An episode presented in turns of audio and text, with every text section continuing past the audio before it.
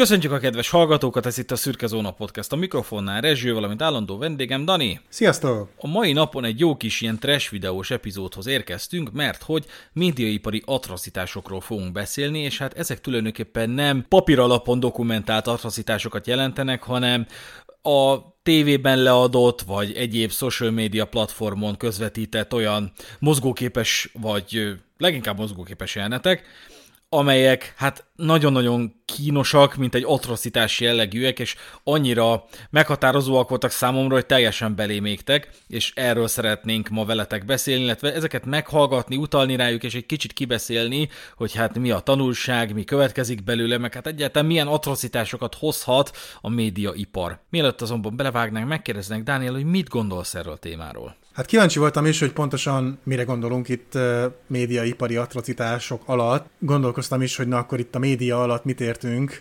mert őszintén szólva szerintem egyikünk sem néz mostanában nagyon tévét, te talán még egy kicsit többet, mert mondjuk a te közeledben néha akad televízió, de nekem már a lakásban nem is található tévé, és szerintem tényleg egy tíz éve be se kapcsoltam volna egyébként sem, mert hát tudjuk jó, hogy ugye ezek a jó kis TV2 meg RTL klub, ezek mennyire trash csatornák szó szerint, ha már mondtad ezt a kifejezést, és hát egyébként is bevallom őszintén, hogy azok az atrocitások, amik úgy az én fejemben is kóricáltak, és úgy valamennyire rémlettek ilyen esetek, és láttam, hogy te egy, egyet-kettőt ezek közül be is linkeltél, hát ezek a mai egyéb atrocitások, mint például a, a OnlyFans-es csajok magukat folyamatosan mindenhol reklámozva, pofátlanul, és minden határt feszegetve próbálják ugye reklámozni magukat, meg a, a Twitter párbajok, amik leszoktak zajlani, meg hát ugye tényleg a, hát gondoljuk csak bele abba, hogy itt a livestreamelős világban is mindenféle dolog történik, és hát még a, a különböző ilyen prank videók környékén, körülbelül ilyen hat évvel ezelőtt, amikor ugye bemegyünk a gettóba, és elkezdjük az embetűs szót mondogatni hangosan, meg a hasonló videók, azok tudjuk jó, hogy az összes meg volt rendezve. Hát itt azért a streaming világban gyakorlatilag élőben tekinthetjük meg, hogy egyes emberek csak azért, hogy bármilyen szinten is relevánsak maradjanak, mi mindent hajlandóak akár egy buli helyszínen, vagy vagy akár a saját otthonukban végigművelni. Úgyhogy hát ja, kíváncsi vagyok, hogy milyen eseteket sikerül kicsit kibontanunk, mert hát az biztos, hogy szerintem igazából a, még régen leginkább hát oké, okay, hogy valószínűleg azért egy-néhány meg volt rendezve már akkor is, de, de tényleg sok úgy tűnt, mintha egyszerűen egy bakinak a végeredménye lett volna, és hát nyilván ezt megpróbálták akkor a, a legtöbbet kihozni belőle, és akkor ezeket a dolgokat leadni a tévében, ha már megtörtént, akkor már csináljunk belőle pénzt, de hogy ahogy így a technológia fejlődött, és, és tényleg a mindannyiunk zsebében ott vannak a, a videókamerák, innentől kezdve nem is tudom, hogy hányszorosára növekedhettek ugye így a atrocitások számai, és legyen szó akár ugye ismert személyekről, vagy hétköznapi hülye gyerekekről, minden napra jut valami mostanában, ahogy így szoktam nézegetni ezeket a különböző fórumokat. Az első darab, amit ki fogunk elemezni, az Kárász Roberthez köthető. Ennek a videónak köszönhetően vetem meg mélységesen ezt a csávót, és nem segített azon, hogy gyakorlatilag ugyanekkora idióta volt akkor is, meg most is nagyjából ugyanekkora idióta, csak kicsit más felől kell nézni. Nagyon érdekes ez a, ez a karakter, amit ő képvisel, gyakorlatilag minden évtizedre, vagy minden másfél évtizedre jut egy ilyen Kárász Robert, régen Csiszári erőnek hívták, aztán valahogy mindenki így elindul egy olyan úton, ahol végül is vezetői vagy mondjuk diplomata pozíciók várják őket. Csiszári Ernő például amekkora médiapojáca volt, úgy, úgy lett most például Milánói konzul, és ez Kárász Robert esetén is talán elmondható, hogy nagyjából ilyen, ilyen pályára van állítva, nem biztos, hogy konzul lesz belőle, de biztos, hogy valamilyen média oligarchikus személy, viszont neki az elmúlt mondjuk tíz évben, nem tudom pontosan ez mikor volt, de, de egy akkora önszompatása volt, hogy elképesztő, tehát hogy leesik az ember feje, és hogyha nem hallottatok még róla, akkor megtiszteltetés, hogy ezt nálunk tapasztalhatjátok meg. Hallgassuk is meg Kárász Robert önszopatását. A helyzet a következő, ő behívta a Moldova Györgyöt, hogy hogy meginterjúvolja, hogy megkérdezze valamilyen aktuál politikai fejleményről. És az volt az aktuál politikai fejlemény, hogy a Gyurcsány Ferenc valamikor akkor tájét megalapította a DK-t, lehet, hogy pont akkor jelentette ezt be, és azzal a szöveggel, vagy azzal a megjegyzéssel magyarázta ezt a dolgot, hogy ő a MSZP-ből átvándorol az általa megalapított DK-ba, hogy az öregecske feleséget le kell cserélni, valami ilyesmi. És akkor a Moldova meg ezt így kommentálta a Kárásznak a műsorában, ez ilyen reggeli műsorokat kell elképzelni, és volt egy félreérthető megjegyzése a Moldovának, viszont a Moldova nem tudhatta azt, hogy aznap, vagy talán az, azon napok egyikén, na, akkoriban hozták le az ilyen kiskegyet színvonalú plegyka magazinok azt, hogy a Kárász Robertnek új, új csaja van, lecserélte a feleségét. Na, hallgassuk meg, hogy hogy alakult ez, a, ez az atrocitás. Ön is, úgy látja, ön is úgy látja, hogy egyébként ezért a hatalmas történelmi bukásért Gyurcsány Ferenc tehető felelőssé? Hát, hogy mondjam, annyiban volna felelős, hogyha annak a képességnek a birtokában lett volna, ami egy ország vezetéséhez szükséges. Nem volt. Egy rendkívül jól fogalmazó, slágfertig szokták mondani mi felénk, figura, aki ahhoz képest, hogy mennyi esze van, túl sokat használja. Szóval ezt nem az én mondásom, az Füst Mináni. És azt hiszem, hogy teljes, teljesen mindegy, hogy mit csinál. Na mondjuk a morális, most nem a magánélet moralitását tartom szem előtt, szóval az, hogy a ilyen, úgy viselkedett, ahogy mondta, hogy az öregecske feleséget ugye el kell hagyni, vagy el lehet hagyni. Le kell cserélni, azt le kell cserélni, ő megtette. Szóval az öreg... Jaj, de... Miért? Ne haragudjon. Én 42 éve élek a feleségemmel, és nem jut eszembe lecseréljem. Hát Gyuri bácsi, ne haragudjon. Nem... Most ne haragudjon az én magánéletemnek, ez én, a jellegű beszélgetéshez most mi köze Tud, van? Tessék? Mi köze van ehhez? Semmi. Mit? Az én magánéletemnek Na jó, ehhez a beszélgetéshez. Hát most nem tudom, hogy te. Gyurcsányról beszéltem. Gyurcsány Ferenc.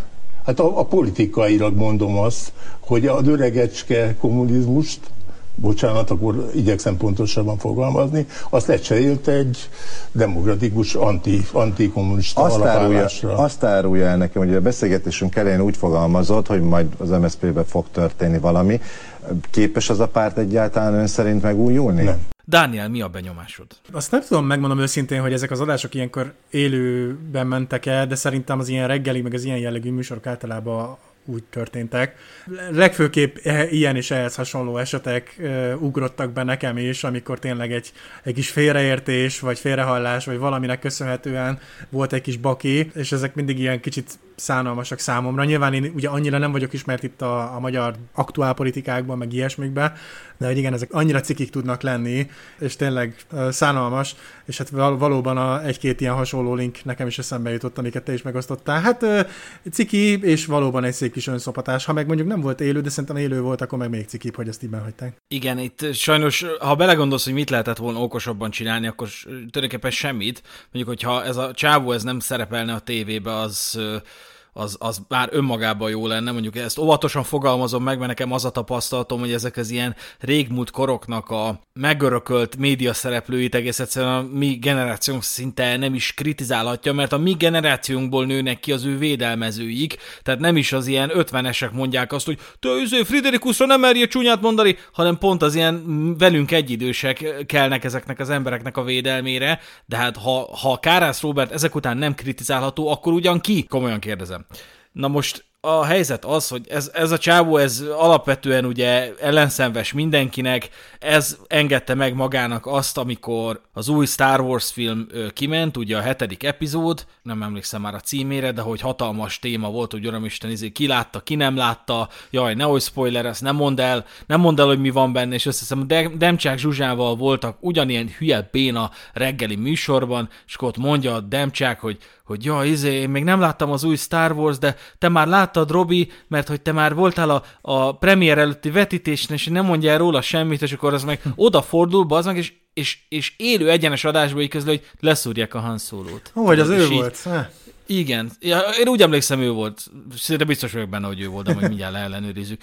De igen, bázek, tehát hogy ez, ez, a, ez a csávó, hogy így, hogy így neki nem akkora baj, hogyha gyűlölik, tudod? De akkor már adjunk bele mindent és most ezek után az tehát hogy ezen, ezen had lehessen már így, a, amíg világ a világ pörögni, hogy ez mekkora idiótaság volt, hogy ez a csávó fölkelt reggel, látta, hogy a kiskegy, kiskegyed arról ír, hogy neki, neki fiatalabb barátnője lett, le, tulajdonképpen lecserélte a feleségét, és akkor ott ül a Moldovával szembe, és az a benyomása, hogy ez a faszi, aki ilyen levéltárakba megy kutatni, hogy ez, ez, ez reflektál az aznapi kiskegyet publikációra, amiben a Kárászról írnak, és csak nézd meg a Kárászt ebben a videóban, látszik a fején egyrészt, hogy ő neki nem is kérdés, hogy akárki, de tényleg akárki vele kapcsolatban reflektál a mai napon, hiszen ő a Kárász Robert.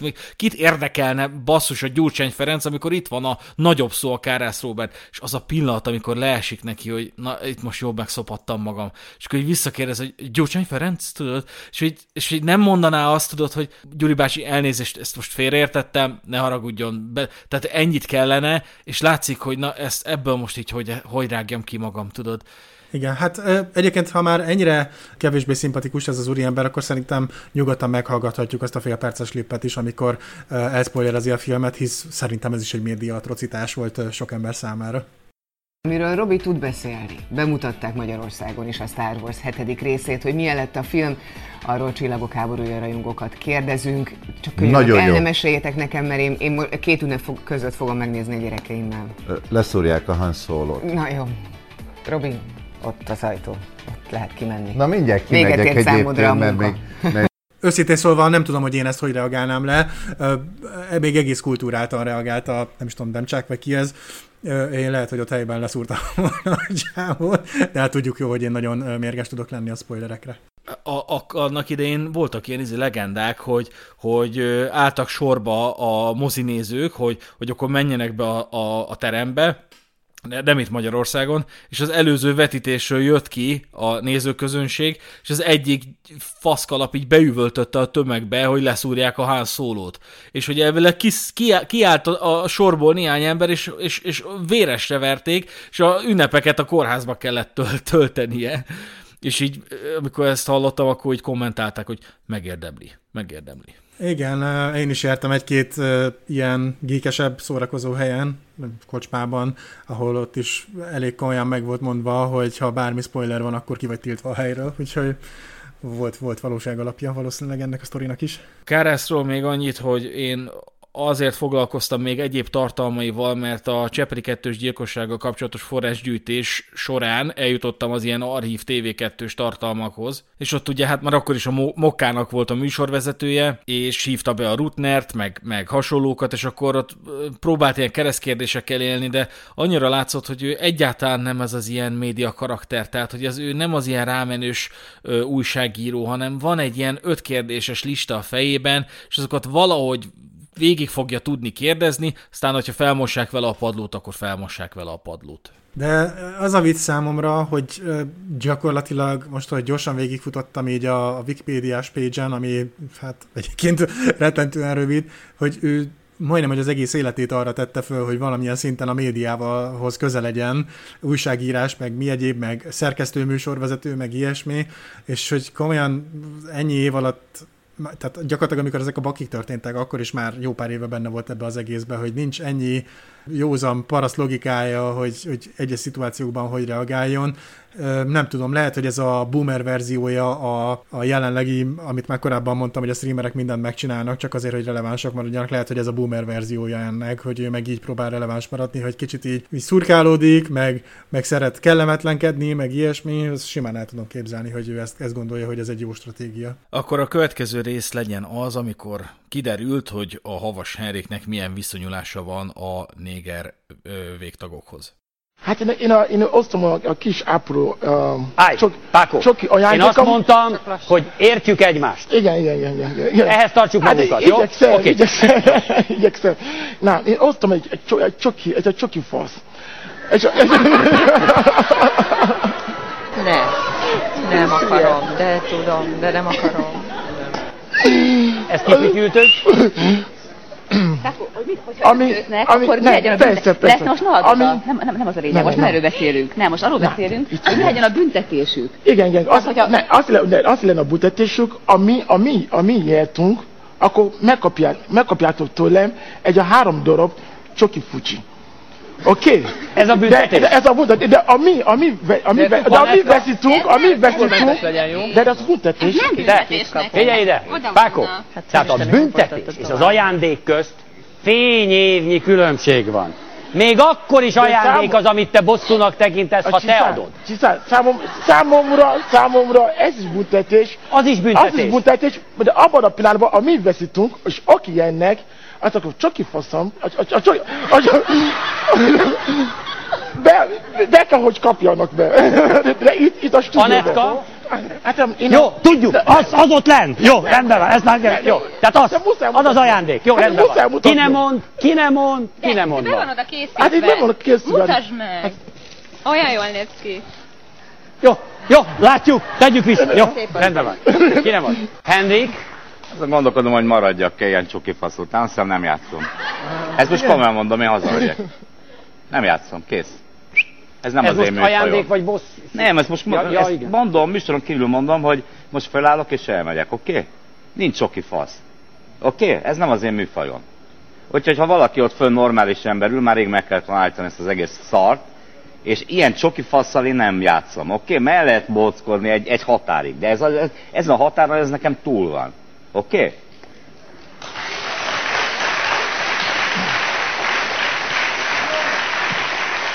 A, a tököm tele van a gusztustalanságokkal, világos? Ez a teteje mindennek. És azt is kikérem magamnak, hogy csoki nyalogasson ő meg ő, nem pláne én, hogyha magamból indulok ki. Ezt a faszt játszok én ilyen.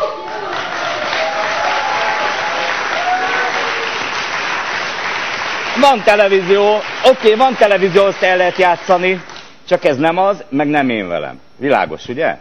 Abszolút világos, és természetesen ezért van a műsornak utómunkája is. Nincs utómunka, nagy faszt. Közbe kellett volna szólni, hogy itt abba hagyjuk, újra kezdjük, vagy én most hazamegyek. Nincs utómunka, mert mi, mit, akkor mi, mi, a, mi a büntetés, és mi az ajándék, meg egyáltalán. Én kérdeztem, én nem láttam az operatőrtől, de még meg is mutatta. Hát álljunk már meg. Hát hol, hol élünk? Ez, hát azért beszarok. Hát komolyan mondom, föl vagyok háborodva.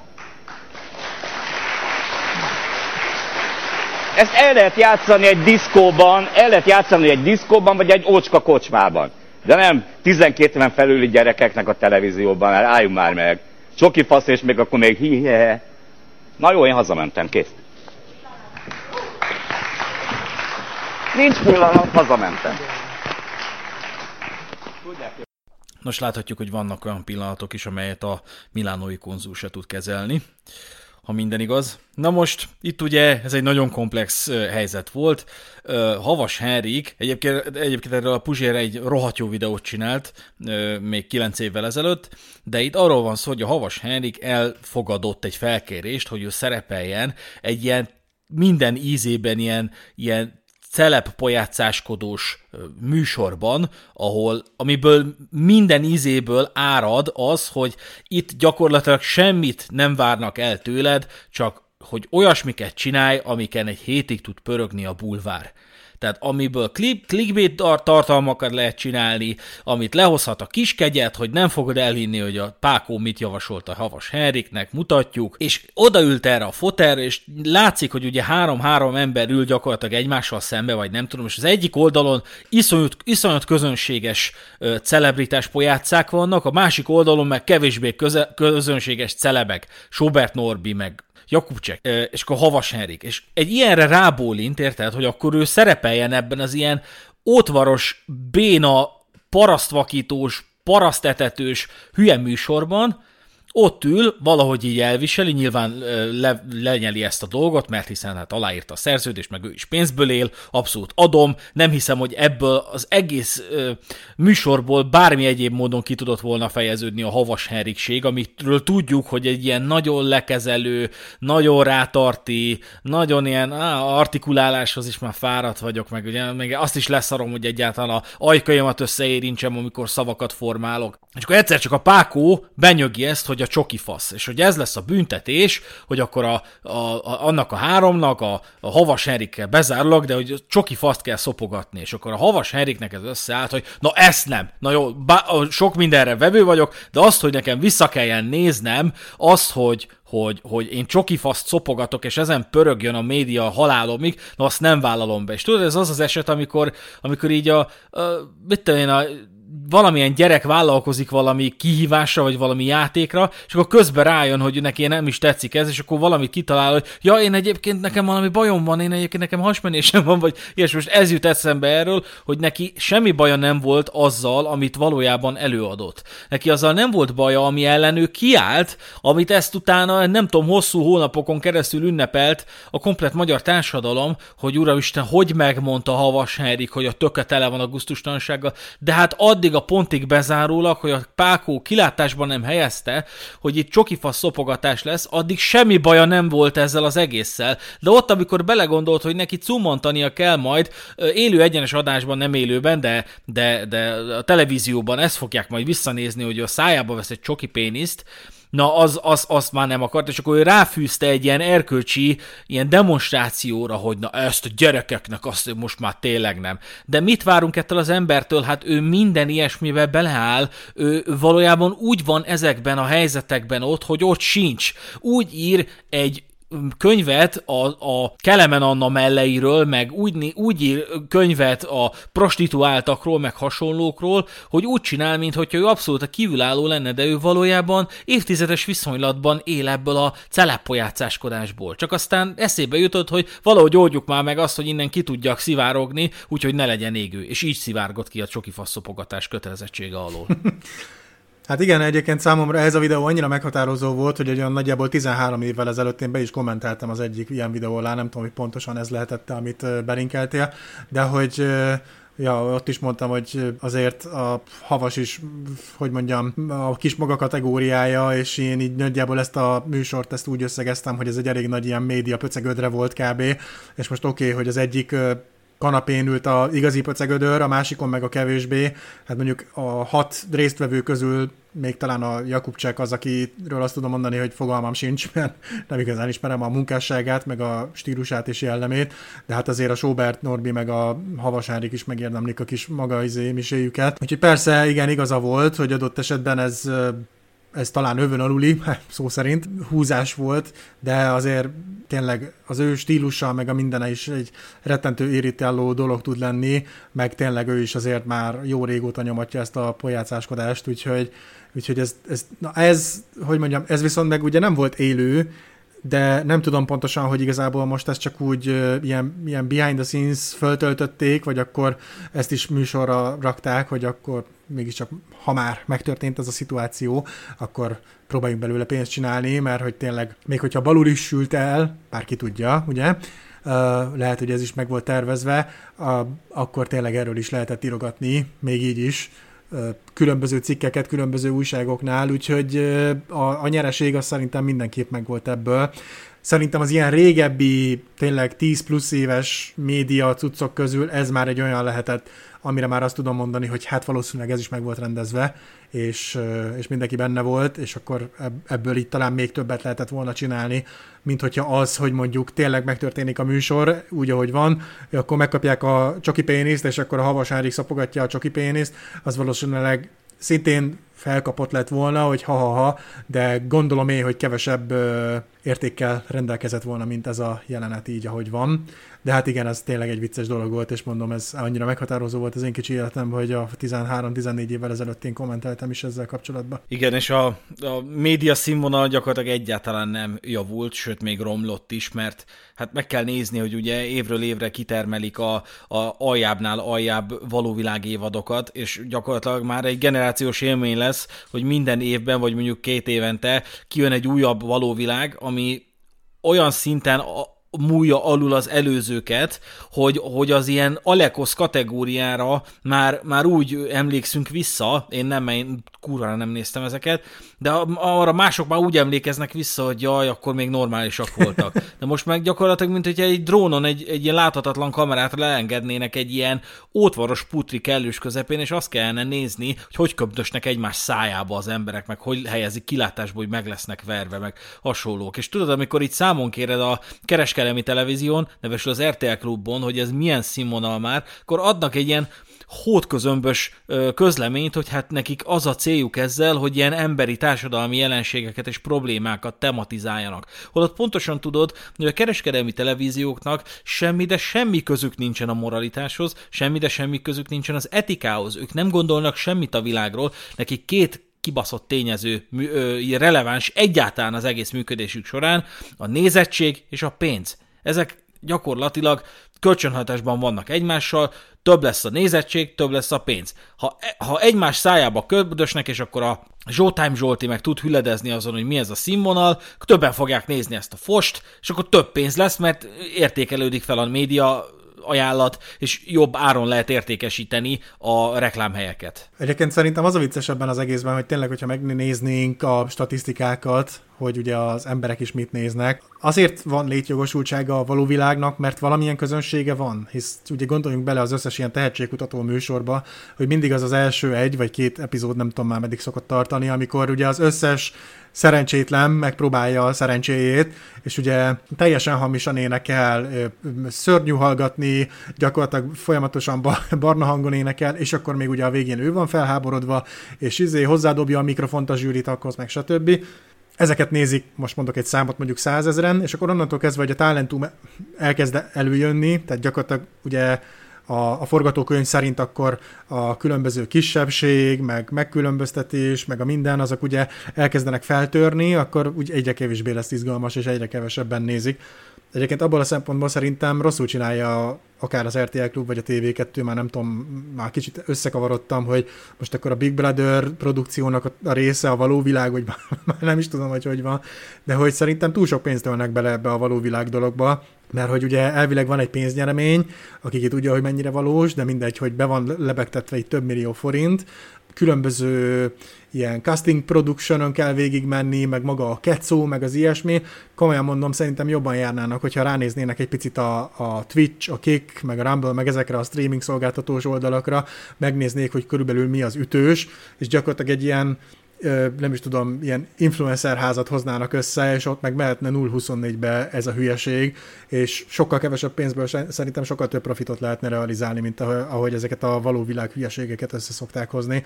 És ebből a szín, ezen a szinten még kicsit le van maradva szerintem ez a kereskedelmi csatorna, meg ennek a, az egésznek a, a, a, a gépezete, mert tényleg hát most csak gondoljunk bele abba, hogy ezért szarér húgyér össze lehet hozni egy ilyen streaming karriert, és tényleg megnézed a fiatal 20 éves streamerek többség minőségét, nem mindegy nyilvánvalóan, és minősíthetetlen, számunkra legalábbis minősíthetetlen tartalmat gyártanak. És most egy ilyen, mint amit most is megnéztünk itt a csoki pénisszel, ez, ez, ez manapság már labdába se rúghat. Meg a másik az, hogy nem élőben történik. Tehát, hogy, hogy mondjam, a, a, az izgalmi faktor az már, az, már, az már semmi gyakorlatilag ezeknél a, a mostaniakhoz képest. Úgyhogy van még, még hova fejlődni. Hát nyilván én sem szeretném, mert azért jó lenne, hogyha innentől kezdve nem még, még jobban nagy halott generációk nőnének föl, mint mi, mert azért nekünk is megvannak a saját hülyeségeink, de hogy ezek tényleg egyszerűen csak butit, butítják az embert az ilyen hülye atrocitások, és ugye hát egyre populárisabbak, mert ugye hozzák a, a nézettséget, meg hát a clickbait, meg hát nagyon jó, már rengeteg adásunkban beszéltünk ezekről a láncreakciókról, és, és hát ja, tényleg ezek az ilyen 15 évvel ezelőtti műsorok, ez csak a kezdet volt gyakorlatilag. A következő ikonikus összecsapás egy már nem élő celebritás és Vujit Trutykó közt zajlott le. Ez szerintem sokak számára ismerős lehet, úgyhogy hallgassuk is meg, aztán kommentáljuk.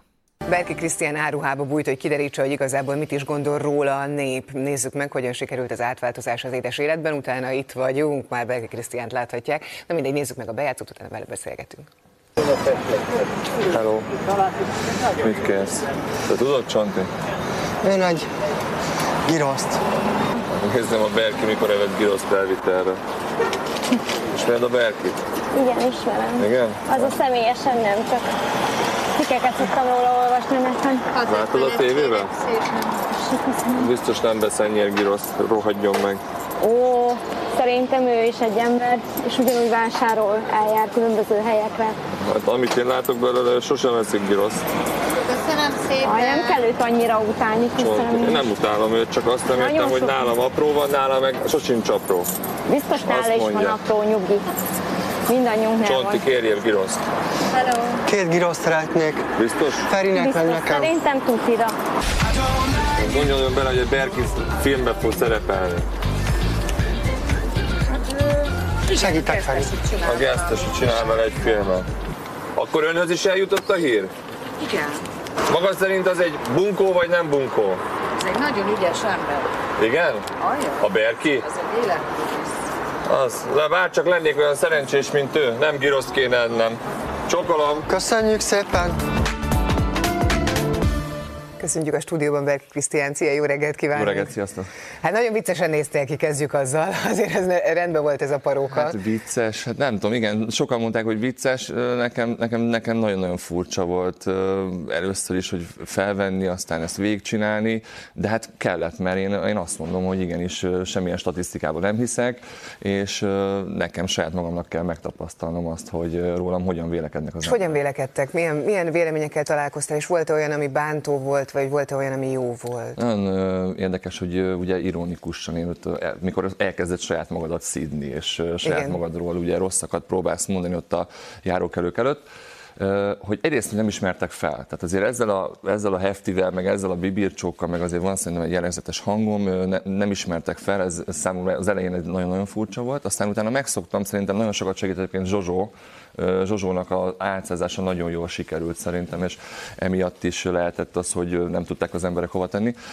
Valamint, valamint az, hogy ahogy bántottam Berki Krisztiánt, Elkezdték védeni. Érdekes mondani, hogy elkezdték védeni, és azt mondták, hogy most miért mondja ezt? Úgy, úgyis a fele nem igaz, és egyébként meg egy életművész, és tök jól csinálja, amit csinál, úgyhogy ö, tényleg azt mondom, hogy furcsa számomra, mert ugye rengeteg negatív kommentet kap az ember bizonyos közösségi felületeken, de maga... Hát mondjuk azért téged könnyű megtalálni. Ja persze, hát én adok rá azért kellő, kellő okot, Igen. nem szoktam zavarba jönni, hogyha, hogyha próbálnak bántani, de ettől függetlenül nekem személyesen nagyon jó volt ezt egyébként megélnem. Az, hogy negatív kommentek, azokat hogyan éled meg? Mert az ember mindig azt mondja, amikor közszereplővé avanzsál elő, vagy nem tudom, hogy hogyan lehet ezt mondani, mert hogy szerintem ez egy nem jó dolog az ember életében, hogyha, hogyha bántanak. Igazából én mindig próbálom ezt tudatosan építeni, és amikor van, egy, van egy social media, és ezt mondjuk felhasználjuk, akkor én pontosan tudom, hogy én mekkora teret adok azoknak az embereknek. Én adok nekik arra teret, hogy bármit mondhatnak rólam, és szólásszabadság van. Tehát nekem Nem- erre fel kell nem készülnöm. tiltod le őket, soha, nem- soha. soha senkit nem tiltok le. Bármilyen bántó és negatív a, a, a kritika, sőt, nagyon sokszor meg szoktam köszönni, hogy ettől függetlenül ő itt van és követ és tud Mhm. rólam, és ugye ma már azért nagyon jó a közösségi oldalnak, hogyha egy-egy közszereplő tud olyan számokat produkálni, akkor ebből is lehet pénzt keresni. Nekem, én, én bevallom őszintén, én, én azon az oldalon vagyok, hogy én még abban is zavarban vagyok, hogy egyáltalán kérdezzek-e tőled. Egyszerűen azért, mert az egész életem arról szól, hogy pontosan az ellen szól, amit te képviselsz a nyilvánosság előtt. Hogy eleve azt mondjuk, hogy közszereplő vagy. Innentől fogva, mivel én nem látom a produkciót semmilyen szinten, én nem tudok a lányod szájra pusziáról, vagy a cipődről, vagy az órától, semmiről nem szeretnék beszélni, és én például baromira zavarban vagyok ettől. De nem is Hát zavar- Hú, egy, zavar- egy, egy ember ül velünk egy szemben, aki velünk együtt dolgozik. Hát ne, Zavar, zavarba szerintem nem, nem egy évú, mert szerintem nincs rá szükség az, hogy te bizonyos dolgokkal nem tudsz azonosulni. Ez, semmivel. ez, Az ez, egésszel nem teljesen, tudok ez, ez teljesen normális, és mondom, hogy én például ebből a székből is fogadom. Nekem is nagyon furcsa azzal azonosulni, hogy egy kereskedelmi csatornánál itt ülsz műsorvezetőként, miközben egy bulvár dologról beszélünk. Ennek a kereskedelmi csatornának az egyik fő műsora ez a Trash Reality, amiben én az egyik szárat és viszem. néző, ö, nézővonzó mágnes a és, Krisztián. oké, Ez és pontosan úgy tűnik, nem a kell- kell ne bántani, tehát nem akarok senkit sem Azért mondom, megbántani. hogy engem nem sértesz meg, és, Én és meg azt igen, gondolom, hogy mindenkivel kell tudni beszélni, meg, meg Krisztiánt én meg kedvelem. de, de ennek, ennek nincs jelentősége. Tehát igazából Figyelj, ez egy, egy, egész ország beszél egy herevasalásról, ami nem történt meg. Most én nem tudok vele beszélgetni de arról, te honnan tudod, hogy nem történt meg? mert Pécsi vagyok. És azért, azért tudod, hogy, mert, hogy nem történt meg? Igen, mert a, az az ember is Pécsi, aki nem csinálta meg. A doktor úr? Mm. Tehát akkor te, te, tehát én nem tudom. Jó, kiszálltam a beszélgetésből, bocsánat, nem Tehát akarlak. én, a, én azt gondolom, hogy, Szerintem elmentünk hogy, egy hogy ez egy, ez egy, ez Én egy reality műsor, irányba, amiben, amiben, nekem, amiben én bemutatom az életemet, és pont azért, amit mondjuk te is mondasz, hogy attól függetlenül, hogy mondjuk nem szimpatizálsz velem, vagy nem fordod el azt a, azt a jelenséget, amivel működöm, ettől függően az emberek beszélnek rólam, és, és folyamatosan, ha te ki is akarod kerülni az én dolgaimat, nem tudod kikerülni, mert annyi helyen találkozol vele. Nekem viszont fontos, hát például nekem most tök jó, hogy nem kell időnöm áruhában, és új Trutykó azt mondta, hogy ő ezzel nem tud azonosulni.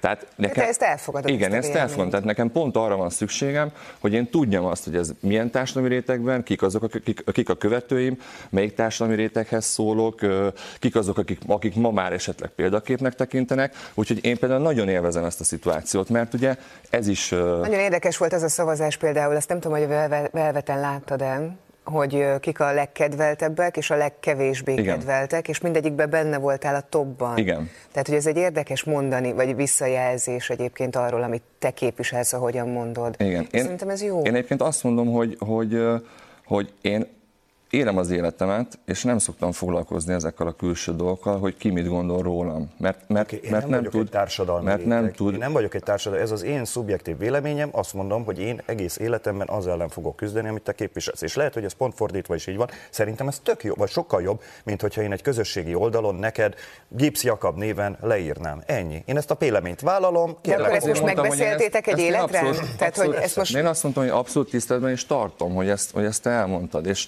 nekem visszafelé pedig pont, pont azért nem tudom, hogy miért, de nekem meg soha, soha nincs sen, senkivel szemben ellenkező véleményem. Tehát én érdekes mondom, be tudok ö, integrálódni minden, minden közegbe, attól függetlenül is, hogy mondjuk, mondjuk ö, nem tudom, én oldalról mondjuk engem bizonyos emberek megpróbálnak bántani. Jó, ti megbeszéltétek, lerendeztétek az édes életben. Mit megbeszélnem, lerendeznem, aki Berki Krisztiánt szeretnék követni, az nézze az édes életet, nézze ezt a nagyszerű műsort, és Krisztián benne. Így van, mert ma este folytatjuk, 20-50-kor Super TV 2-n, és, és hát a ma este az nagyon-nagyon érdekes lesz. Alig, Na alig várom, rohanok haza. Ott fogsz ülni a tévé előtt, én tudom. Biztos Köszönjük szépen, Krisztián. No hát nehéz ezzel kapcsolatban megnyilatkoznom, mert én ugye ugyanazon véleményen vagyok a, a, a Berki Krisztiánnal kapcsolatban, mint a Trutko, tehát én Berki kritikus voltam e, egész élete során, de mindmáig egyébként reflektálható ez a téma, mert hogy tényleg nekem is a ször felállt, felállt a hátamon ettől a, ettől a sok idiotizmustól, amit itt ö, lekanyarítottak, ö, ő és a csapata ugye, mert nyilvánvalóan egy, egy műsor volt az, amit a, a Berki megkomponált, és igazából egy három részes sorozatot lehetne a Berkiről csinálni, de igen, tehát abszolút nekem totál nem passzolt, tehát szerintem ez rohadtul parasztvakítás, ez, a, ez az ilyen beöltözünk, és akkor látszik, hogy mindenki tudja, hogy, ki, hogy ő a Berki, mert mindenki színész, aki ott megszólal, vagy nem is színész, hanem valaki, akit megkértek, hogy jáz már el, hogy egy járókelő vagy, és kezdj el már úgy beszélni velem, mint hogyha nem tudnád, hogy én vagyok a Berki Krisztián, de, de nagyon idegesítő ez, hogy ugye ugye ez a csávó, ez, ez az egész életébe pörgette, vagy, vagy próbálta felépíteni azt az imást saját magáról, hogy ő egy ilyen végtelenül vagyonos ember, és hazudozott ezekről a dolgokról, és például ez is egy ilyen pillanat volt, amikor mondta, hogy hát a Berkinél nincs aprónál, biztos több pénz van, vagy nem tudom, valami ilyes. Tehát, hogy, hogy ő, ő minden egyes megnyilatkozását arra fűzte fel, hogy ő olyan szinten megcsinálta, hogy ő milliárdos és gyakorlatilag már odáig folyamodott, hogy amikor elhívta a Rónai Egon az ATV-be, hogy akkor, hogyha jelölteti magát, vagy hát bejelentett, hogy jelöltetni fogja magát az alpolgármesteri, vagy bocsánat, polgár, főpolgármesteri választáson, ugye 19-ben, akkor, akkor reflektáljon már, beszéljen már erről, és akkor megkérdezte, hogy ez az az ing, amiben kijött a medencéből abban a videóban, mert ugye így, így közölte ezt, hogy valami videót feltöltött, hogy kijön egy ingbe a medencéből, és akkor mondja, hogy ja nem, nem, azt kidobtam, én minden inget csak egyszer hordok, felveszem, és utána kidobom. És ez ugye olyan, ehhez olyan vagyonosság kell, hogy ezt az életszínvonalat fenntast, hogy neked e, egy hónap összes napjára külön inget kelljen tudnod venni, amivel még a milliárdosok sem rendelkeznek, vagy ha rendelkeznek, még ők se engedik meg maguknak ezt, hogy minden inget csak egyszer hordani. Ez valami olyan ostobaság volt, amit ő valami valami egótrénertől hallott, hogy, hogy annyira gazdagnak kell lenni, hogy, hogy minden inget csak egyszer kelljen felvenned, ma utána kidobod, és akkor veszel újat, és akkor ezt megegyezte, és hát hagyd ne mondjam már, hogy ma már mindenki tudja, mindenki tudhatja, hogy nem, hogy egyáltalán nem volt vagyona, hanem még, még adósságai is voltak, és egy borzasztó fos élete volt, amikor a, teljesen váratlanul érte a halál, rosszba volt a családjával, vállófélben volt, egy ugyanolyan fostos halála volt, mint amilyen fostos az élete volt. Na mindegy, és akkor itt ezzel a trutkóval megütközik, a Trutkót is érheti kritika bőven, és szokták is, ugye én, én szoktam őt hivatkozni, mert hiszen a Csepri kettős gyilkosság feldolgozásában dolgozom, könyvet írok róla tudva levő, és elég sokszor nyúlok vissza olyan forráshoz, amit a, a Trutkónak lehet köszönni, tehát például amikor a csak hogy egy minimális konkrétummal éljek, amikor a, az orosz Ferenc alpolgármester a kamerák lencséi előtt döbben arra rá, hogy a Takács József, a Csepri kettős gyilkosság egyik áldozata nem tett aznap feljelentést, amikor közölte, hogy feljelentést fog tenni, az egy ilyen meghatározó pillanat volt, és ezt például a Trutkónak lehet köszönni, de például a Trutkót nagyon sokan kritizálják a komment szekciónkban is, hogy például, hogy azok, amiket, amikről ő beszámolt az élete során, meg a munkássága során, hogy azok nem teljesen igazak, vagy nem teljesen teljesen valószínűek, meg hogy nem szabad neki hinni. Ugye egyszer én is említettem egy olyan ö, problémát, hogy a könyvében azt írja, hogy, a, hogy ő úgy értesült, hogy a, a Deme Gábor, a Cseperi kettős gyilkosság elkövetője, az a rabok versenyén ö, festménnyel indult valami pályamunkával, tehát hogy egy festménnyel pályázott, amit megnyert, és hatalmas édességcsomag lett a jutalma. És akkor én ugye elmentem a Deme Gáborhoz interjúzni,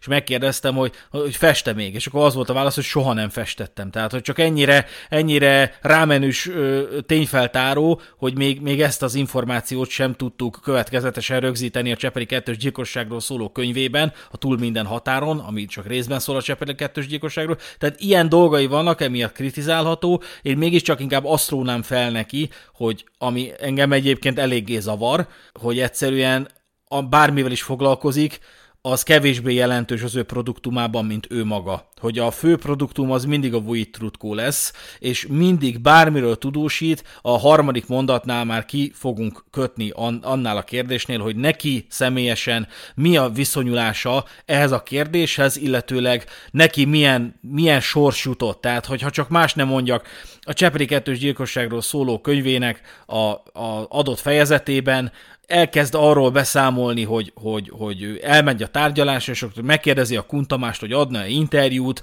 aki közli, hogy, hogy nem adok interjút, meg hagyjál engem, meg terrorizálnak, meg efélék, és hogy miközben ballak be a Kuntamás a, a tárgyalóterembe oda dörmögni, oda dörmögni, hogy Balog Szilárd a kurva anyádat és szinte azonnal ott találjuk magunkat annál a témánál, aminek nem tudom, hogy mi van a Csepeli kettős gyilkossághoz, hogy a Trutkónak, mint kisebbségnek a névválasztásához való joga, hogy ő Balogh Szilárdként született, de ő Vujit Trutykó néven akarja élni az életét, és hogy ez megmagyarázza, abszolút elismerem, meg abszolút elfogadom, azt viszont nem értem, hogy a Csepeli kettős gyilkosságról szóló könyvben mi keresni valója van ennek a témának. És hát két, két olyan média szereplő küzd meg ebben a tartalomban, amely két személy esetén mindkettejük esetén fennáll az a körülmény, hogy a produktumuk ő maguk, és hogy egyik, egyik sem képes arra, hogy hátrébb lép, és azt mondani, és azt mondják, hogy nem én vagyok itt a fontos, hanem a produktum, és a, vagy a, a téma, amivel foglalkozunk, és a Trutko az nagyon sok olyan témát pörget, amely egyébként közérdekű, tehát a, eleve ő pörgette azt nagyon, hogy, hogy kaphatnak-e pénzt a, a, az erőszakos bűnelkövetők azért, hogy megszólaljanak a tévében. Hogy ezt ő pörgette, hogy ez problémás eleve a, a Trutko, vagy a, bocsánat, a Berki jelenséget is itt, már itt is emlegeti, meg egyébként is emlegeti, hogy ő, hogy ő ez, neki ez nem, nem szimpatikus, és hogy ő ez, ez ellen küzd. De mindvégig ott van ez a helyzet, hogy nem tud háttérbe szorulni. Ami, a, annyira küzd ezekkel, amennyire saját magát, a, a Trutko terméket is felemeli és leporolja picit, hogy azért ne felejtsük el, hogy van itt egy ilyen Trutko is. Hát egyébként nem tudom, miről beszélsz, szerintem a Berki Krisztián egy ikon. az a baj, hogy ezt egyébként már hallottuk is valahonnan, és ez a szomorú az egészben. Ő egy érdekes figura abból a szempontból, hogy annak ellenére, hogy szerintem 40 körül, 40-45 között lehetett, amikor meghalt, tehát egy fokkal idősebb generáció, mint mondjuk mi. Én úgy érzem, hogy így férfi oldalról talán ő lehetett hát hogyha nem is az egyetlen, de egy meghatározó egyén, hogy a, a régi médiát próbáljuk meg összekötni a, a fiatalos megjelenés, gondolkodás, világnézet, meg ilyesmivel. Tényleg ez a folyamatosan flexelünk, hogy mink van, mennyire királyak vagyunk, mennyire gazdagok vagyunk, mennyire összejött az élet nekünk, meg hasonlók. Hát ugye nap mint nap láthatjuk ezeket a, ezt a bullshitelést az összes fórumon, YouTube-on, streamen, bárhol, ahol el lehet képzelni, és hogy ő gyakorlatilag ennek a két világnak volt egy ilyen, egy ilyen mix mixelése és végeredménye. Hát tényleg maga ez az egész szituáció is nevetséges volt, mert valóban, hát hogyha megnézik a hallgatóink is ezt a videót, akkor tényleg gyakorlatilag csak egy idióta parókát, meg egy szemüveget ráraktak a, a Berkire, és akkor megpróbáltuk ezt a tartalmat úgy eladni, hogy akkor ő most inkognitóban, undercover, ő most ment, és akkor kérdezősködött, mondjuk az is vicces volt, hogy ugye gyakorlatilag végül két embert kérdeztek meg, hogy mi a véleménye. Számomra a legviccesebbek, amire ugye mondjuk egy, egy gyerekkorban nehezen jön rá az ember, és engem is átvertek egy csomószor, aztán ugye, hogyha visszanézel dolgokat felnőtt fejjel, akkor hát érdekes módon azért volt ott beállítva egy-két kamera olyan helyen is, ahol ugye elvileg mondjuk nem fért el egy, egy ilyen kis sunyi kamerázós, Szóval, hogy ja, maga ez a szituáció is nevetséges volt, megint, megint ott tartunk, hogy ez, ez annyira nem régi, szerintem ez, az a, ez a felvétel, és ugye itt megint sajnos közbeszól az, hogy na vajon mennyire volt megrendezve, vagy nem rendezve. Ez szerintem élőben ment. Hát igen, úgy végig lehet látni a, a Vujtrutkónak a fején, hogy, hogy kicsit úgy, úgy nem akar ott, ott ülni, nagyon kényelmetlenül érzi magát. Itt, itt egy picit talán látható az, csak mondjuk talán egy fokkal kultúráltabb körülmények között, mint mondjuk a havas meg a pakónál, hogy, hogy mind a kettőnek megvan a magas stílusa, az egyik nyilván ugye a, a buta szerepet kapta, a másik meg a, a magasztosabbat, és akkor gondolom én, hogy ezek is ilyen archetipusok, amiket így, így néha be lehet vezetni annak érdekében, hogy kicsit hogy mondjam, még jobban megfejjük ezt a, ezt a dolgot, mert most ez is egy 8 perces videó, szerintem, ha már két perces lett volna, akkor is túl sokat beszélnek róla, nem tudom, hogy te hogy vagy vele. De igen, abszolút érezhető volt ez a két archetipus, hogy akkor bejött a nagy gorilla, és akkor izé előadja a hülyeségét, és akkor a Trutko meg ugye a, a komolyabb ember, aki hát ezt nem igazán tudja kezelni ezt a szituációt, meg hogy hát amit a, a Berki képvisel, meg mit tudom én, csak hát az a helyzet, hogy egyébként amit a Berki képvisel, az hozza a pénzt, úgyhogy hát ezt ugye mondja is a Demcsák, aki megjegyzem, két mellékes gondolat, hogy ez a Demcsák ez mindenhol ott van, és én vagyok az egyetlen, aki a Demcsákot és a Vajna Timit állandóan összekeveri. nem tudom, ezt a kibeszélőben, hogyha esetleg még volt ilyen ember, aki összekeverte őket, akkor nem tudom, hashtag Demcsákkal vagy valamivel ossza már meg, mert hogy én ezt a két nőt folyamatosan kevertem, de ez csak egy ilyen mellékes szál. Úgyhogy igen, ő említi is, hogy ja, hát pénzmágnes gyakorlatilag a Belki Krisztián, meg az ők is nem tudom milyen című műsora. De, de igen, itt már tényleg olyan talajon járunk szerintem, amikor már, már nehéz megmondani, hogy mennyire autentikusak ezek a szituációk. Ez talán egy fokkal, hát ugye én nem ismerem a, a Trutkonnak a személyiségét annyira, mint te, mert én nem néztem vele túl sok mindent, egy fokkal autentikusabbnak tűnik, mint a, a Pákó versus Havas szituáció. Demcsák Zsuzsával fogunk ma még foglalkozni, de haladjunk is a trash tartalmakkal. Van egy ilyen teljesen elfedett irányzat, ez a júj.hu-hoz köthető videótartalmak, amelyeknek most egy elemét, vagy egy, egy epizódját meg fogjuk gyorsan nézni. Semmi egyébről nincsen szó, mint hogy valami koncert után, vagy valami buli helyen a szerkesztőségnek a videós munkatársa, riportere, akit esküszöm nem tudtam rájönni, hogy kicsoda, de hogyha ti rájöttök a linkelt videó megnézése után, akkor írjátok már meg, mert ez a júj.hu, ez teljesen eltűnt a földszínéről, de mindjárt ki fogom fejteni. Itt a Hobót interjúvolja meg a kolléga te szereted a díjakat, amikor téged így kitüntetnek, vagy valamivel díjaznak? Nem szeretem. Ennek sokféle oldala van, de, de mindenkinek jól is van, és jól esik az elismerés, és engem általában támadni szoktak, nem elismerni. Sokféle oldalról, és ezért ez egy abszolút pozitív dolog, nem számítottam rá, hogy bármiféle elismerést kapok ettől a szakmától, amit a, a multinacionális cégek és a bankok irányítanak nem számítottam semmiféle elismerésre életemben, úgyhogy nagyon jól esett. Hogyan szólnak vele a multinacionális? Ők a multinacionális cégek azok a kiadókon keresztül. Ezt inkább gondold végig magad, mert te is tudod a választ, ne én tőlem kérdezz, mert én nekem jó kedvem van, és nem akarok hülyeségekről beszélni. Így van, viszont ami nem hülyeség, az az, hogy itt mondjuk most... Nem nézel a szemembe, amikor beszélsz hozzám, bazd meg. A szemedbe nézek. Nézzél ide, amikor beszélsz hozzám. Ne oda oldalra, meg jobbra, mondjad. Jó, mondom. Miért vagy dühös? Tehát... Egyáltalán nem vagyok dühös, csak én úgy ha beszélgetek valakivel, annak belenézek a szemébe. Igen, a szemedbe nézek. Jó. Nem Tehát... volna szólni, nem vagy, ne nézzél hülyének, ne nézzél hülyén a menj a fenébe.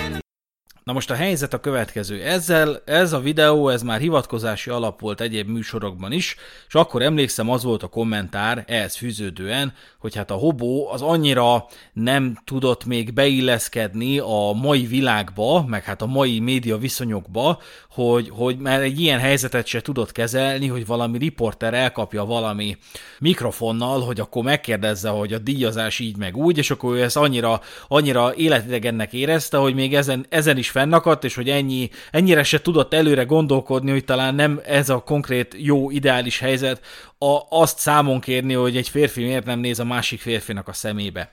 Csak hogy, minek után ez a új.hu teljesen elfelejtődött, Elfelejtettük azt is, hogy ennek mi volt a funkciója. Rengeteg ilyen videós tartalma volt ennek a, ennek a ö, hírportálszerűségnek. Nem véletlenül ez volt a neve, hogy júj.hu, ugyanis azt csinálták, hogy ugyanez a csávó, akit kérdezgette a hobót, ugyanilyen, szinte ugyanilyen módon megkérdezgetett csomó más celebeket, nem csak celebeket, elment ilyen rúttáncosokhoz, el, elment egy, bejelentkezett egy csomó helyre, hogy akkor csinálna riportot. És 20 percen keresztül, 10-20 percen keresztül semmi egyebet nem csinált, mint hülyeségeket. Kérdezett, mondott, félreérthető volt, alpári utalásokat tett, sért, burkolt sértéseket fogalmazott meg a, a mondataiban, és ezeket pörgette. És ezzel előbb-utóbb kihúzta a gyufát az interjú alanyoknál, akik kiborultak. És semmi egyéb dolgok nem volt, mint hogy onnantól vágják be ezt a videót a, a platformjukra, amikor a hobó kikészül, amikor a nagyferó dühönk, hogy hát hogy tudsz ilyen hülyeségeket kérdezni, és mindig, amikor volt olyan is, hogy valami szórakozó hely előtt a Huiberferit azt hiszem meg akarták interjúvolni, aki egy kicsit ilyen ittaska volt már, és akkor kérdezték a barátnőjéről, aki talán a Karsai Zita volt akkor, és ilyen fél arasznyira nyomták a kamerát a pofájába, és amikor távolodott, akkor tolták tovább a kamerát, kifejezetten azért, hogy így, hogy így hogy így feldühítsék, aztán dühében elvette a kamerát, és lehajította a pláza felső szintjéről, valami ilyesmire emlékszem. Aztán ott a, a Majka kommentálta, de hogy ezt csinálták, hogy így, hogy így felbaszták a, a, a celebeknek az agyát, akik kiborultak, és nekik semmi egyéb dolguk nem volt, csak hogy onnantól bevágni a videót, amikor, amikor dühöng a, a celeb. És akkor az ugye nem derült ki, hogy ők egy, egy 10 percen keresztül semmi egyebet nem csináltak, csak hülyeségeket kérdeztek. És itt se a hobónak, itt se az volt a baj a hobónak, hogy nem néz a szemébe, hanem hogy idiótaságokat kérdez, és tetejébe még azzal se tiszteli meg, hogy legalább ránézzen, amikor kérdez tőle valamit. Ja, egyébként valahol nekem is ismerős volt ez, ez a videó is, meg úgy ez az egész uh, dolog. Egyébként talán ezzel a Wayback Machine-nal, amit már egyszer-kétszer így nézegettünk, ott még rá lehet találni dolgokra, meg ilyen, ilyen akár a weboldalon elrejtett dolgokra. De, de igen, hát ja, ez, ez a bulvárnak egy olyan szekciója volt, aki tényleg így erre ment rá, hogy ez a pukkasztás volt a, a metodika, Hát nem tudom, volt egy időszaka így a magyar médiának, amikor ez nagyon trendi volt, most hirtelen csak egy műsor jut még eszembe, ez a húha valami gerilla grill, vagy mi az Isten volt, amikor tudod, ez a beszöknek mindenhova, és akkor megpróbálnak ott főzni valami kaját a, a plázában, meg a különböző mit én, bankokban, meg ilyesmivel. Uh, nyilván hát ez egy, ez egy próbálkozás volt, hogy akkor uh, valahogy megpróbáljunk ilyen pukkasztós jeleneteket csinálni, és akkor a, a balhéból tartalmat generálni Egyébként hát nincs túl sok komment, ugye konkrétan ez alatt a, a videó alatt, amit most megnéztünk itt a hobóval, de hát ott is, jó, ez a hú, milyen bunkó volt a hobó, meg ilyesmi, azért megtalálható. Hát akkor nyilván most ez egy elég kis példa, mennyiség, amit ugye itt a kommenteknél lehet látni, de, valamilyen szinten bejöhetett ez a stratégia, és valószínűleg ezért is futhatott egy pár évig, mert hogyha jól láttam, most én így gyorsan ránéztem, akkor egy ilyen 2007-ben volt az első új.hu-s URL-en valami mozgolódás, akkor utána volt egy kis csönd, és akkor valahol 2015 környékén tűntek el itt ezek a bejegyzések, úgyhogy azért egy jó pár évig futott ez, valamennyi sikerük mégiscsak volt ezzel a, ezzel a hülye metódussal, még akkor is, hogyha most nyilván így visszatekintve tényleg ez egy ilyen clips csatornának tudom elképzelni, hogy akkor ez a egy-két perces videókkal minél több balhét tudjunk összehozni, és akkor, és akkor ezzel próbáljunk relevánsak maradni. Hát egy érdekes stratégia volt, de hát úgy látszik eddig működött. Hát átalakultak a média viszonyok teljesen. Most ugorjunk át egy másik tartalomra, amikor Demcsák Zsuzsa végre ö, címlapra kerül nálunk, mert hogy volt egy ilyen ö, önszapatása neki is, ami igazából tanulságos volt. Egyébként azt az előző trutkos ügyről nem mondtam, hogy azután a trutkót elküldték a csatornától. Az az ATV, az gyakorlatilag az egyik utolsó megjelenése volt az ATV-be, mert ilyen, hogy kibeszélsz a műsorból, ilyen, meg a, a műsor kereteiből ilyet nem ö, tolerál a, a médiaipar. Na, de lényeg, Demcsák Zsuzsa nem is ezzel okozta gyakorlatilag a médiaipari vesztét, jóval később, amikor kicsit kialvatlanul a Szanyi kapitányt interjú volt, gyakorlatilag az volt egy ilyen kölcsönös döntés, illetve azt eredményezte, hogy ő ne dolgozzon már az ilyen műsorokban. Lehet, hogy azóta elhelyezkedett ilyen területen, nem tudom pontosan, de ez egy nagyon ikonikus atrocitás volt. Én többször visszahallgatom, mert, mert rendkívül érdekes az érvelés, természetesen nem a Demcsák Zsuzsa oldaláról, hanem hogy az az élethelyzet, amit egyébként a vitakultúra kritikájának a epizódjában is emlegettünk, hogy gyakorlatilag ne, tehát hogy, hogy vannak olyan témák, amiket, amikkel iszonyat nehéz egyáltalán foglalkozni, mert egy pillanat alatt szembe találod magad valakivel, akinek ez egyetlen dolga van, hogy forgassa a szemét. És tudod, így próbálsz, próbálsz a témánál maradni, próbálod levezetni, hogy figyelj, erről, itt erről van szó, itt arról van szó, itt ezt kell érteni, itt azt kell érteni, és a vitapartner semmi egyebet nem csinál, mint, mint nem, nem méltóztatik érteni, amit te mondasz. És ez a, nem azt értem, hogy azt mondja, hogy várj, ezt fejes ki, légy szíves, mert ezt nem értem, hanem hogy hát, hát annyira banalitás, amit mondasz, hogy, hogy, hogy ezt érteni se lehet. Na és akkor itt van, hogy a Demcsák Susa és a TASZ, az a TASZ-nak a képviselője, örökösen elfelejtem a nevét, de most majd emlékezni fogok, mert mindjárt megnézem, de hogy a Mokkában felvették a harcot a holokauszt tagadás büntetése témájában. Hallgassuk is meg! Jó reggelt kívánok, április 23-a csütörtök van, és folytatjuk a mokkát. Ausztriában és Németországban szabadságvesztés jár annak, aki bármilyen formájában is tagadja a holokausztot. Magyarországon azonban a rendezvényeken és demonstrációkon is részt vehet például David Irving brit történész, akit Ausztriában három év börtönbüntetése ítéltek. Mi az erősebb? A vélemény szabadsága vagy egy népírtás kétségbevonása? Erről lesz szó Dénes Balázsal a Társaság a Szabadságjogokért elnökével. Jó reggelt kívánok! Jó reggelt kívánok! Önök tagadják a holokausztot? Nem. Én azt gondolom, hogy a holokauszt megtörtént, hogy csak azok tagadhatják, akik vagy nem normálisak, vagy nincsenek uh-huh. tisztában alapvető történelmi tényekkel.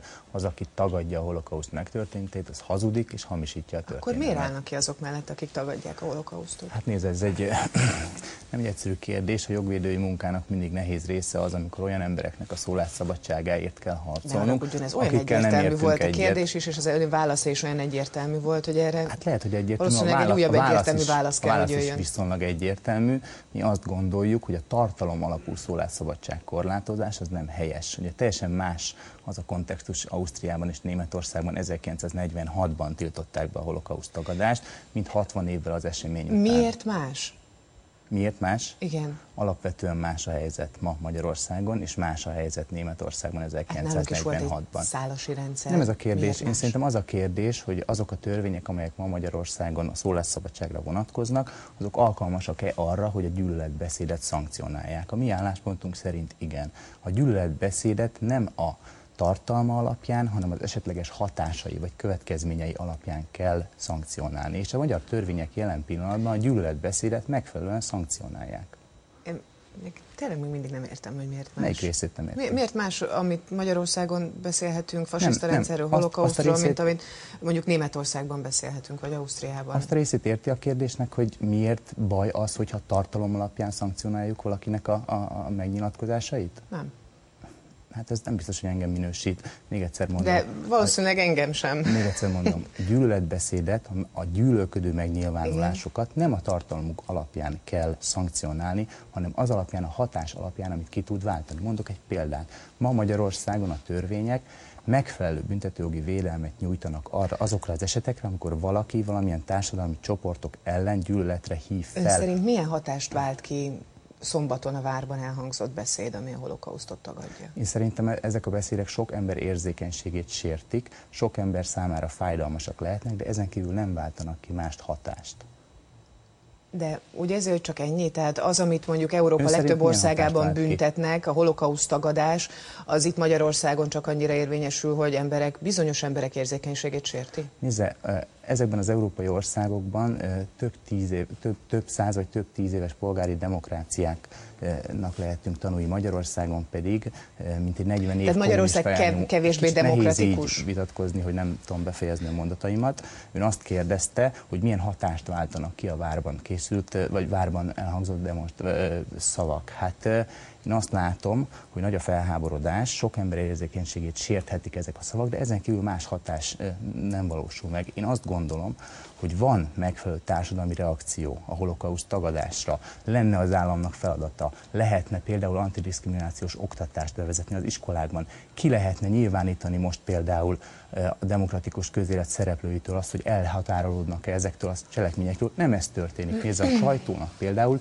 most egy tökéletes lehetősége lenne arra, hogy a politikai élet minden szereplőjét szembesítse azzal, hogy egyetért a holokauszt tagadókkal, vagy nem. Nem ez történik, nem kiírjuk ezeket az embereket a demokratikus közéletből, hanem például az önök televíziója ebben a műsorban, mint egy 10 perc ezelőtt, teljesen legitim szereplőként telefoninterjúban szólaltatta meg azt az embert, akiről most beszélünk. Igen, a Magyar Gárdának a tagjait egy esemény, egy gyilkosság kapcsán szólaltattuk meg. Azt gondolom, hogy ez egy hírműsornak a feladata. Én meg azt gondolom, Viszont, azt gondolom hogyha, hogy a megfelelő társadalmi reakciót, Ha megengedi, akkor, akkor kérdezek.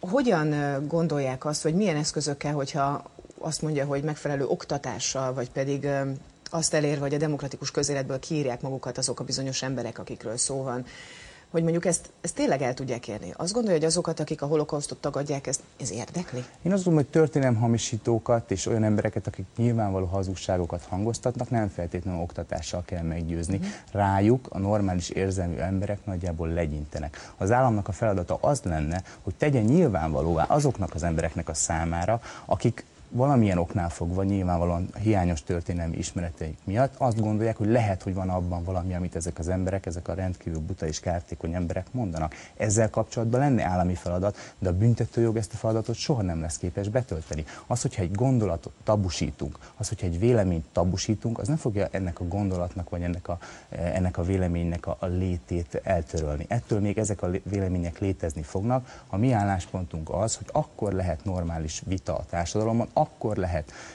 a kritikákkal normális módon szembesíteni a, a társadalmat, hogyha nem tiltjunk, nem tiltunk be egy véleményt pusztán az alapján, hogy mit tartalmaz.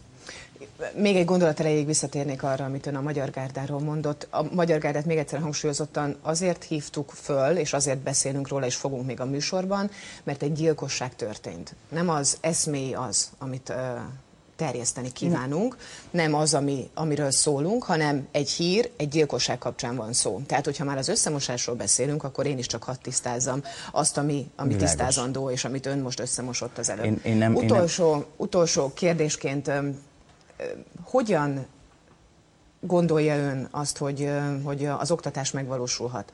Állami szerepvállalással? Tehát, állami szerepvállalással bizony. Az antidiszkriminációs oktatás a világ legtöbb országában állami feladat. Ön Azt, akkor nem büntetné a holokausztot?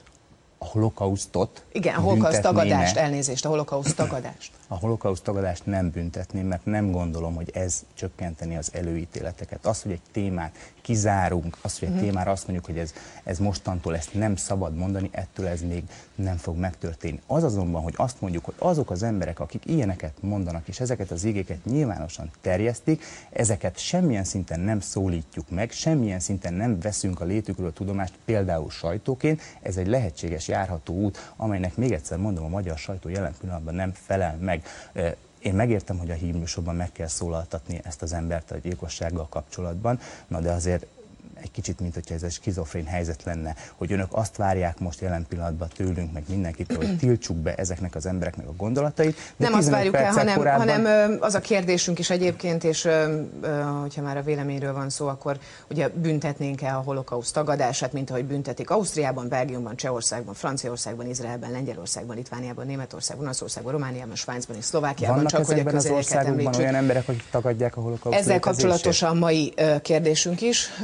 Ön egyetérte a holokauszt tagadás bűncselekményé nyilvánításával, és akkor egy pillanatra nézzünk rá a, a grafikonra. 58%-ban a moka válaszolói azt mondják, hogy igen, 22%-ban nem, és 20%-ban pedig azt mondják, hogy demokrácia, vagyis hogy ez beletartozik a véleménynyilvánítás szabadságába.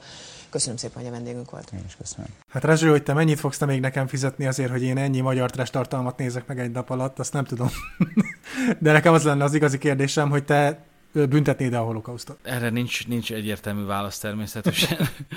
De igen, az a helyzet, hogy kétfajta trash tartalom van. Az egyik, amit én, én mérhetetlenül megvetek, amikor ilyen fogyatékos embereket ilyen vidéki kocsmák előtt így, így szivatnak, és akkor így mondatnak velük hülyeségeket. Én elhiszem, hogy ezek nagyon könnyen tudnak ilyen, ilyen belsős poénokká avanzsálni, de én nekem feláll a szőr a hátamon ettől, ezt, ezt már sokkal jobban szeretem, viszont ez a téma, amit itt a Demcsek V. TASZ ügy ö, felvetett, már jó régen, tehát ez abszolút nem ma volt, de hogy ez egy annyira mély és komplex téma, hogy erre biztos dupla részt kell majd rászánnunk, tehát hogy ezt, ezt nem fogjuk tudni most ö, megfelelően megítélni ezt a kérdést, pláne, hogy büntetőjogilag is fel szeretnék készülni, hogy támadhatatlan legyen az, amit mondok, mert hiszen ugye ugye nem győzöm hangsúlyozni, hogy bünteti a törvény a, azt, hogy bármilyen szinten is relativizáld a nemzeti szocialista bűnöket, és hát mi az, hogy relativizálás, ha csak megemlített, hogy nem vagy benne teljesen biztos, hogy megfelelően bizonyított valami nyilvánvaló történelmi tény, azért már börtönbüntetés is kaphatsz, és ezt teljesen jól megfogalmazza Dénes Balázs. Ő is mondja, hogy nem, nem feltétlenül a védendő társadalmi rétegnek a javára fog szólni az, hogyha nyilvánvaló történelmi tényeket olyan mértékben védünk, hogy még a megkérdőjelezésüket is büntetőjogilag üldözzük. Hát ez, egy, ez igazából a véleménynyilvánítás szabadságáról, kevésbé a holokausztról szól ez a, ez a diskurzus, és én nagyon szeretnék ezzel foglalkozni, viszont itt ugye ez az egyetlen trash tartalom, ez nem szól másról, mint hogy ez a Demcsák Zsuzsa sokkal többnek gondolta magát, mint ahol ő volt mentálisan és minden egyéb szempontból. Tehát, hogy ő egy ilyen Larry King kategóriának képzelte magát ezen a reggelen, a Mokkában, ahol éppen egy jogvédő szervezetet fog tudni nagyon keményen sarokba szorítani, csak ugye nem mérte fel a szellemi képességeit és a kulturális kreditjeit, vagy nem tudom, hogy fogalmazzak, hogy milyen érvrendszer lesz az ő birtokában, milyen képesség lesz az ő birtokában, amikor egy ilyen,